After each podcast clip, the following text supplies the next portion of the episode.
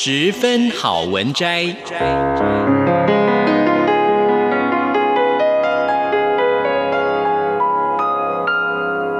十分钟的心灵补给站。无论是快乐还是悲伤，不管是白天或是黑夜，阅读一篇好文章，也许只要短短十分钟，却能在你的心头低回，往复不已。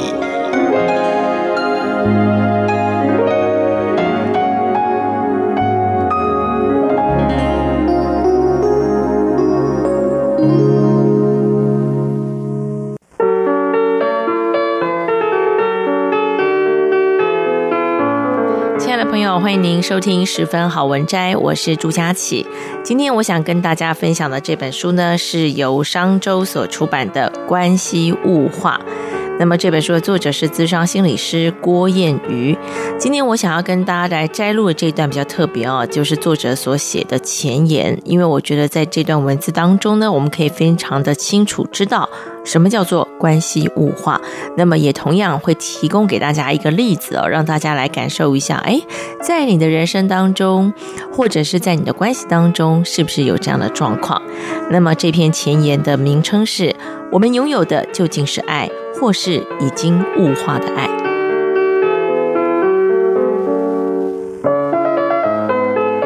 每个人都是关系的生物，即便拥有天纵之才，也无法孤独地活在关系之外。如同哲学家马丁·布伯所说的：“关系是一切的起源。”然而，人们呢，从诞生开始就必须要面临，呃，跟这个世界分离的孤独。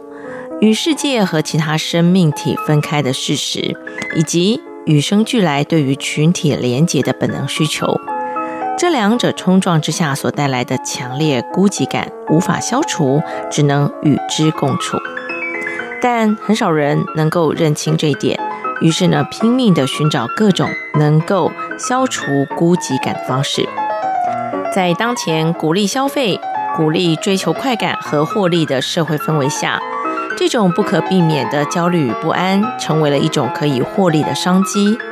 人们急于快速地消灭生活中各种限制所带来的负面感受，尽可能地填满无止境的欲望黑洞，像是大量消费，像是网购啊或囤货，可以带给个人内心满足感和安全感。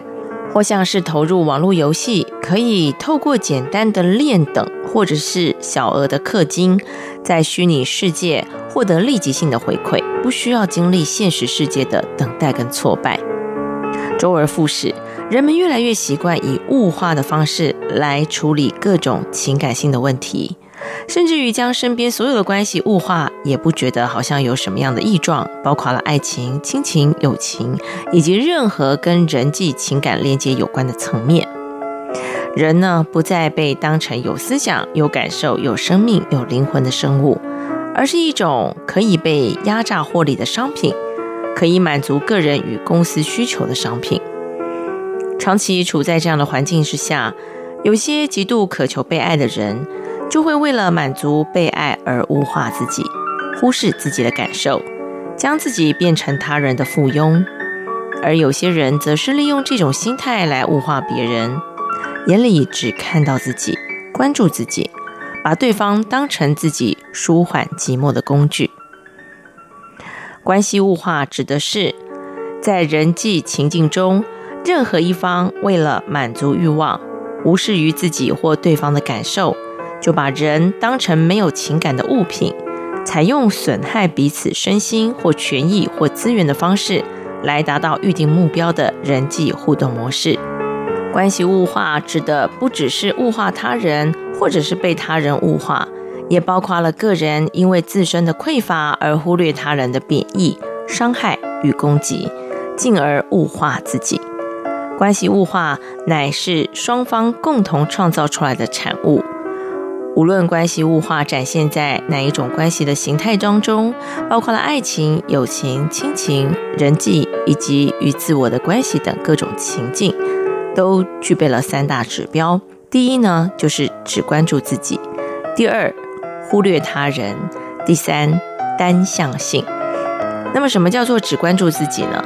就是他只在意自己的利弊得失，并且呢，把这个当成是最优先的考量，也不管可能带来的任何负面效应或对别人的伤害。物化自我的人，只会在意自己的形象，为了经营自己在别人心中的形象而委曲求全，或者呢，为了从别人身上获得保护，不断地牺牲自己、隐藏自己、伤害自己。那么忽略他人呢，是怎么样？就是物化他人者，无视于自己的作为对于别人造成任何伤害，即使知道这样的伤害如果发生在自己身上，自己也不能接受，但还是一意孤行。那么这种物化自我者呢，则无视他人对自己的关心、爱护以及付出，而做出危害自己的事情或自暴自弃。第三，单向性，物化他人者不会随着关系中另一方的回应做任何相应的调整，坚持要按照自己的想法行动，我行我素。那物化自己者呢，就会永远的以对方的想法跟行动为主。来贬低自己。我们简单举个例子来看看。小倩是个深陷关系物化的典型例子。她纠结于反复劈腿、说谎的伴侣关系中。每当她下定决心要结束关系，对方呢总是会用甜言蜜语或者是威胁恐吓这种并用的方式来留住小倩。甜言蜜语的时候，男友呢就会声泪俱下。告诉小倩，他才是自己的最爱，其他的对象都只是一时意乱情迷、逢场作戏而已。那威胁恐吓的时候呢，男友就会让小倩知道，自己一旦没有了他就不能活。如果他坚持要离开，那不如同归于尽。这种沉重却热切的宣言，让小倩相信自己对男友而言是真的不可或缺的。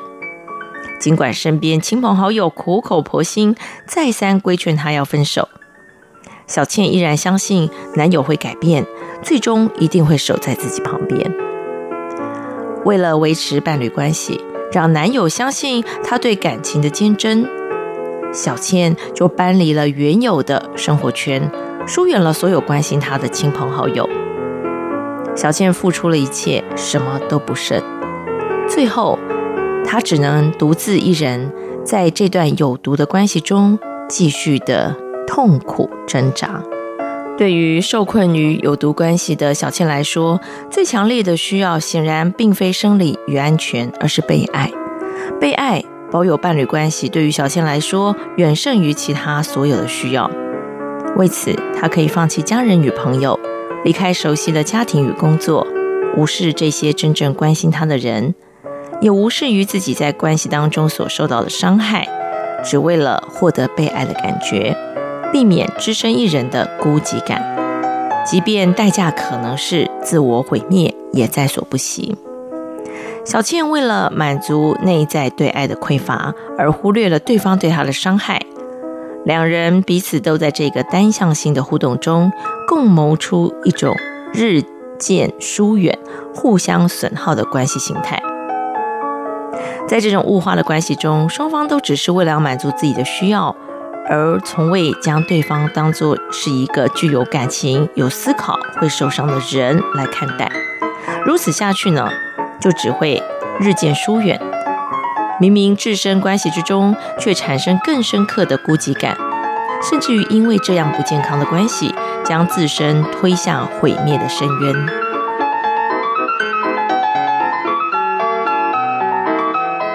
今天和大家分享的由商周出版的《关系物化》。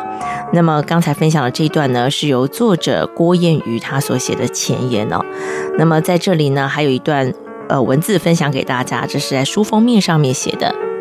那些假爱之名的虚索和控制，是否真是我们想要的爱呢？我想这就是这本《关系物化》这本书给予大家很重要的思考角度。